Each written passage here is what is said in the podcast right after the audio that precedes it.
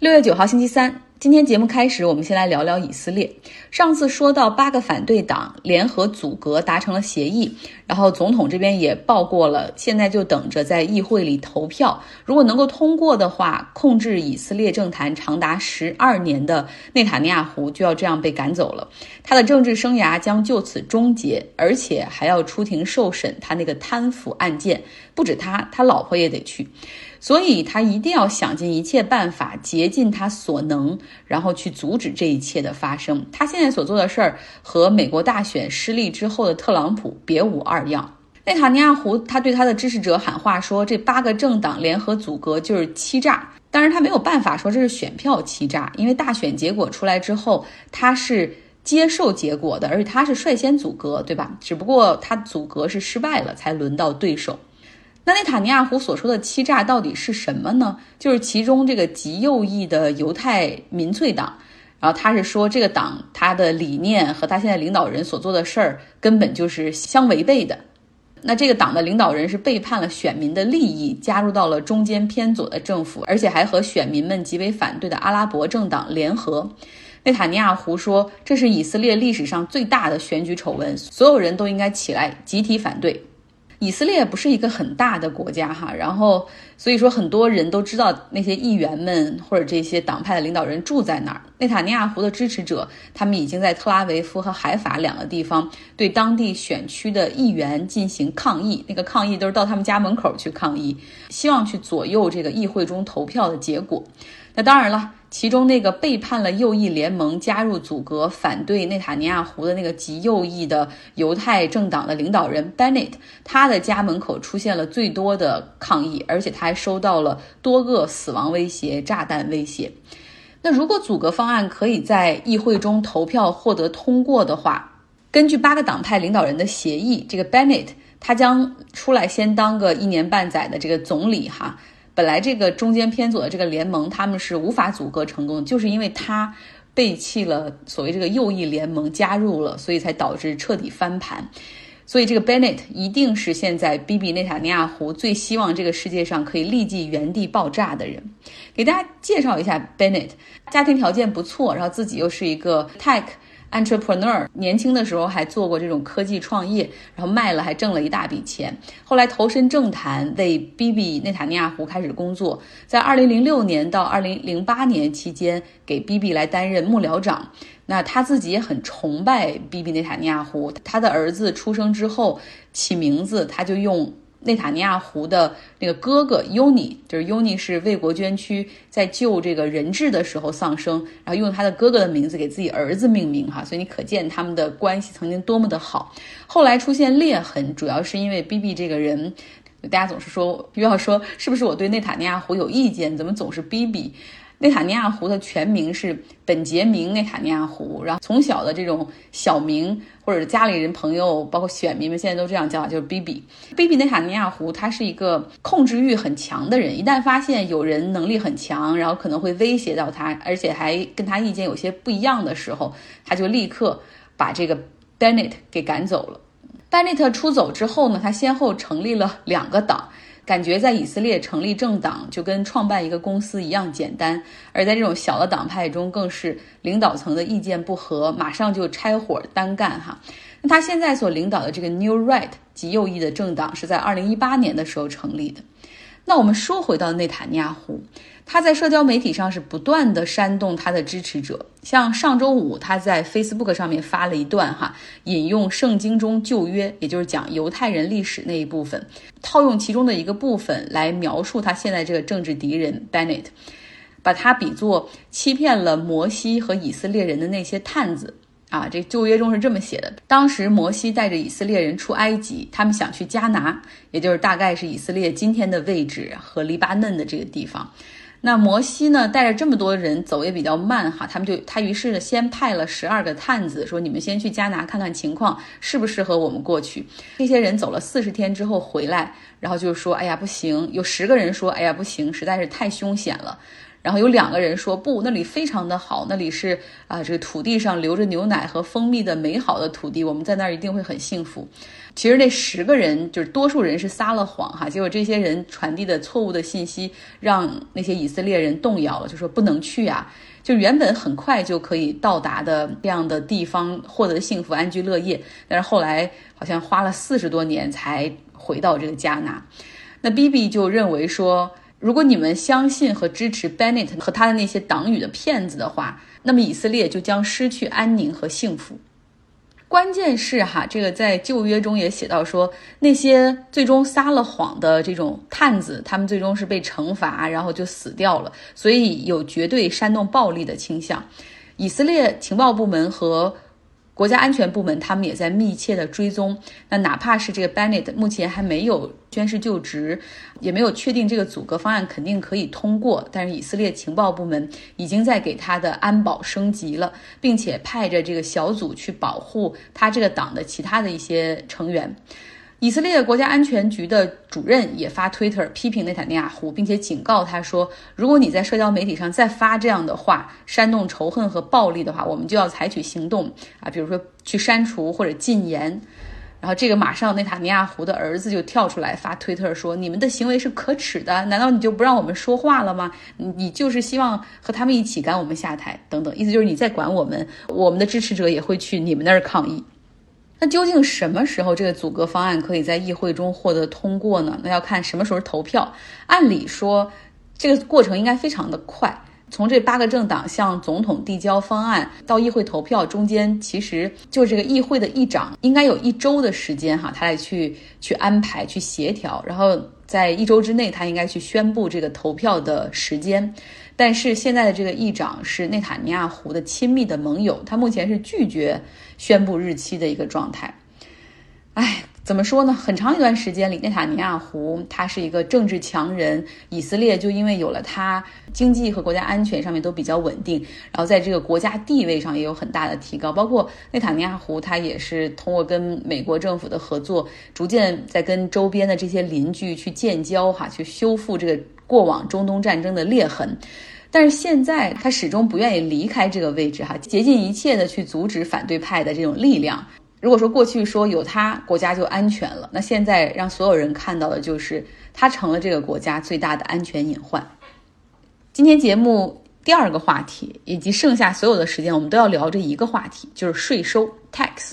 其实我们大部分人都是很好的这种纳税的公民哈，而且我们也相信税务体制是公平的，赚得多的人多交，赚得少的人少交，对吧？大家交税嘛，都是公民的义务，政府会用我们纳税的钱，然后去做基础设施建设，去维护社会运营、国家运营等等。然后同时，这个税收也是调节贫富差距的一个手段，财富再分配的一个很重要的部分。不论是在国内还是国外，我们都知道这个个人所得税，它都会分好多档次来交。你赚的越多的话，那么你的这个税率也就越越高。巴菲特以前说过哈，说美国的税务体制特别不公平。他当时还举了个例子，说他的个人所得税交的比他家保姆还低。我当时想的是，他大概可能说的是百分比吧，啊，但是结果今天看到一个数据，我觉得他说的可能是绝对值。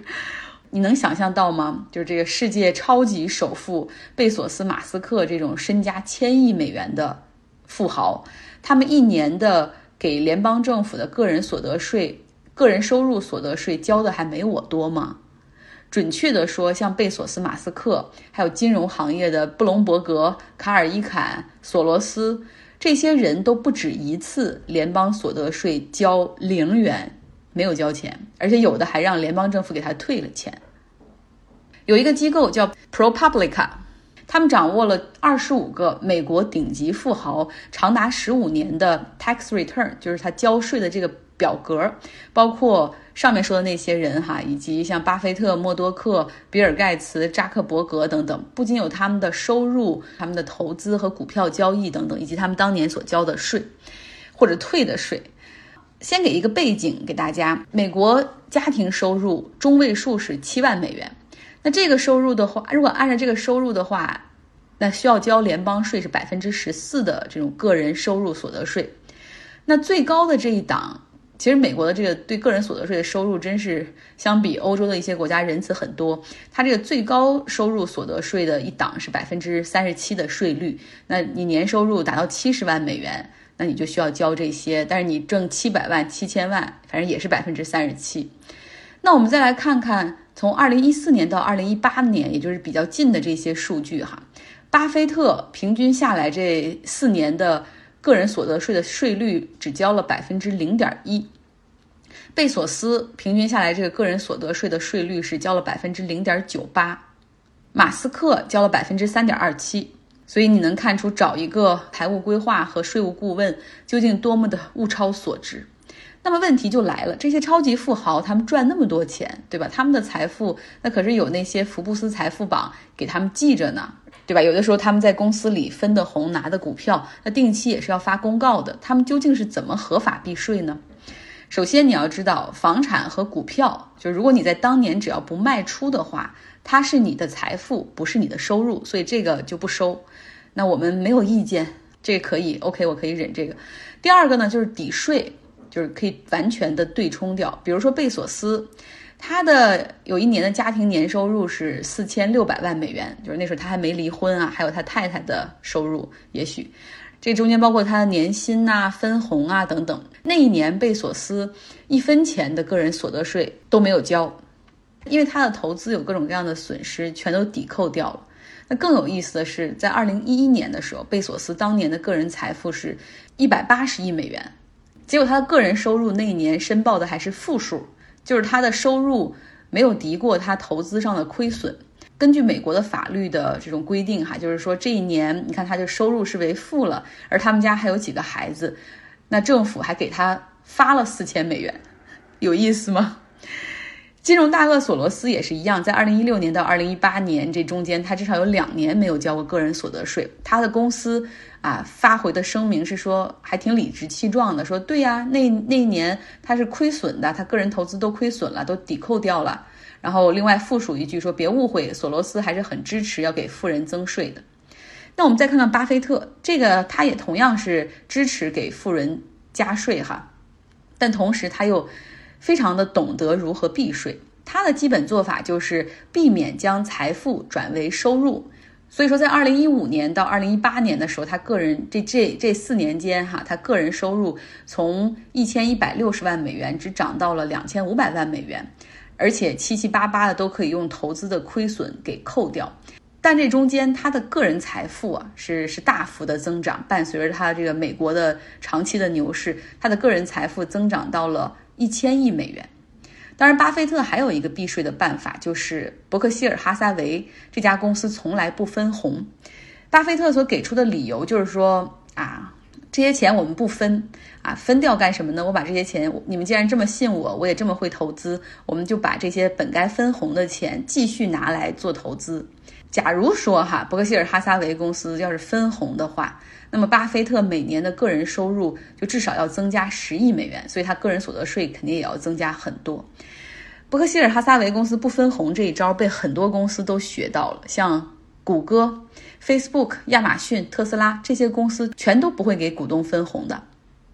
那巴菲特在面对这篇报道的时候，他也做了一个回复哈，他说：“我是积极的支持税务进行可持续的改革。”然后第二呢，他强调自己。啊，不要忘了，我百分之九十九点五的财富最终也是要捐给慈善机构的。然后他要提醒哈，说别忘了这个富人的钱走公益和慈善的道路，也可以很好的帮助社会啊。因为你想，如果慈善机构做的多一点，政府就可以少干一点。其实跟意思就是，其实跟给你们纳了税没什么差别。我今天在微信公号张奥同学上还发了一个视频哈，就给大家。一分多的视频，别人做好的，就是解释一下为什么富人交税交的比较少。他们主要是有三大策略：借钱、购买和死亡。我们普通人是需要我们的收入来进行衣食住行的，而富人他们就像住在另外一个世界一样，就是他们有很多很多钱，但是他们可以不花自己的钱，而是借钱来花。把我的股票期权押给银行，然后银行一看，哇，可以给你一个很好的利息哈，而且利息也是可以抵扣的。那么这个钱借完了干嘛呢？啊，维持他们非常奢华的这种生活方式是一方面，然后另外呢要进行投资，对吧？你投资要是亏损了的话，还可以抵扣。另外呢，就可以进行买资产，你不论是买股票、买房子，只要你不卖的话，就不算钱。而且这个你在房子上购买的这个钱，最后也可以去抵的个人所得税。最后一种方式是死亡，就是他们可以继承的方式哈。它在继承上面也有很多避税的方式，像什么家族信托基金就是一个很好的避税天堂。另外呢，房产和股票也是可以继承的。所以我忽然就想到说，之前。忘大家还记得吗？就是王健林和万达就欠银行好多好多钱，就他儿子的生活方式依旧非常的奢靡哈，就是一掷千金，这坐私人飞机，啊什么俱乐部里撒钱等等，家里还欠着一屁股债，为什么还这么大手大脚？现在明白了，就是借来的钱花呗，因为一举多得嘛。今天的节目就说到这儿吧，然后大家可以来我的微信公号张奥同学去看看那个视频。另外呢，附了一个数据图表，你可以看到我们普通人，当我们财富增长的时候，我们的个人所得税也在上升。然后你再看一下这些超级富豪的时候，当他们的个人财富，当像贝索斯那种几乎是垂直上涨的时候，而他的这种个人所得税的缴纳平滑的像桌面一样。好了，今天的节目就是这样，希望你有一个愉快的周三。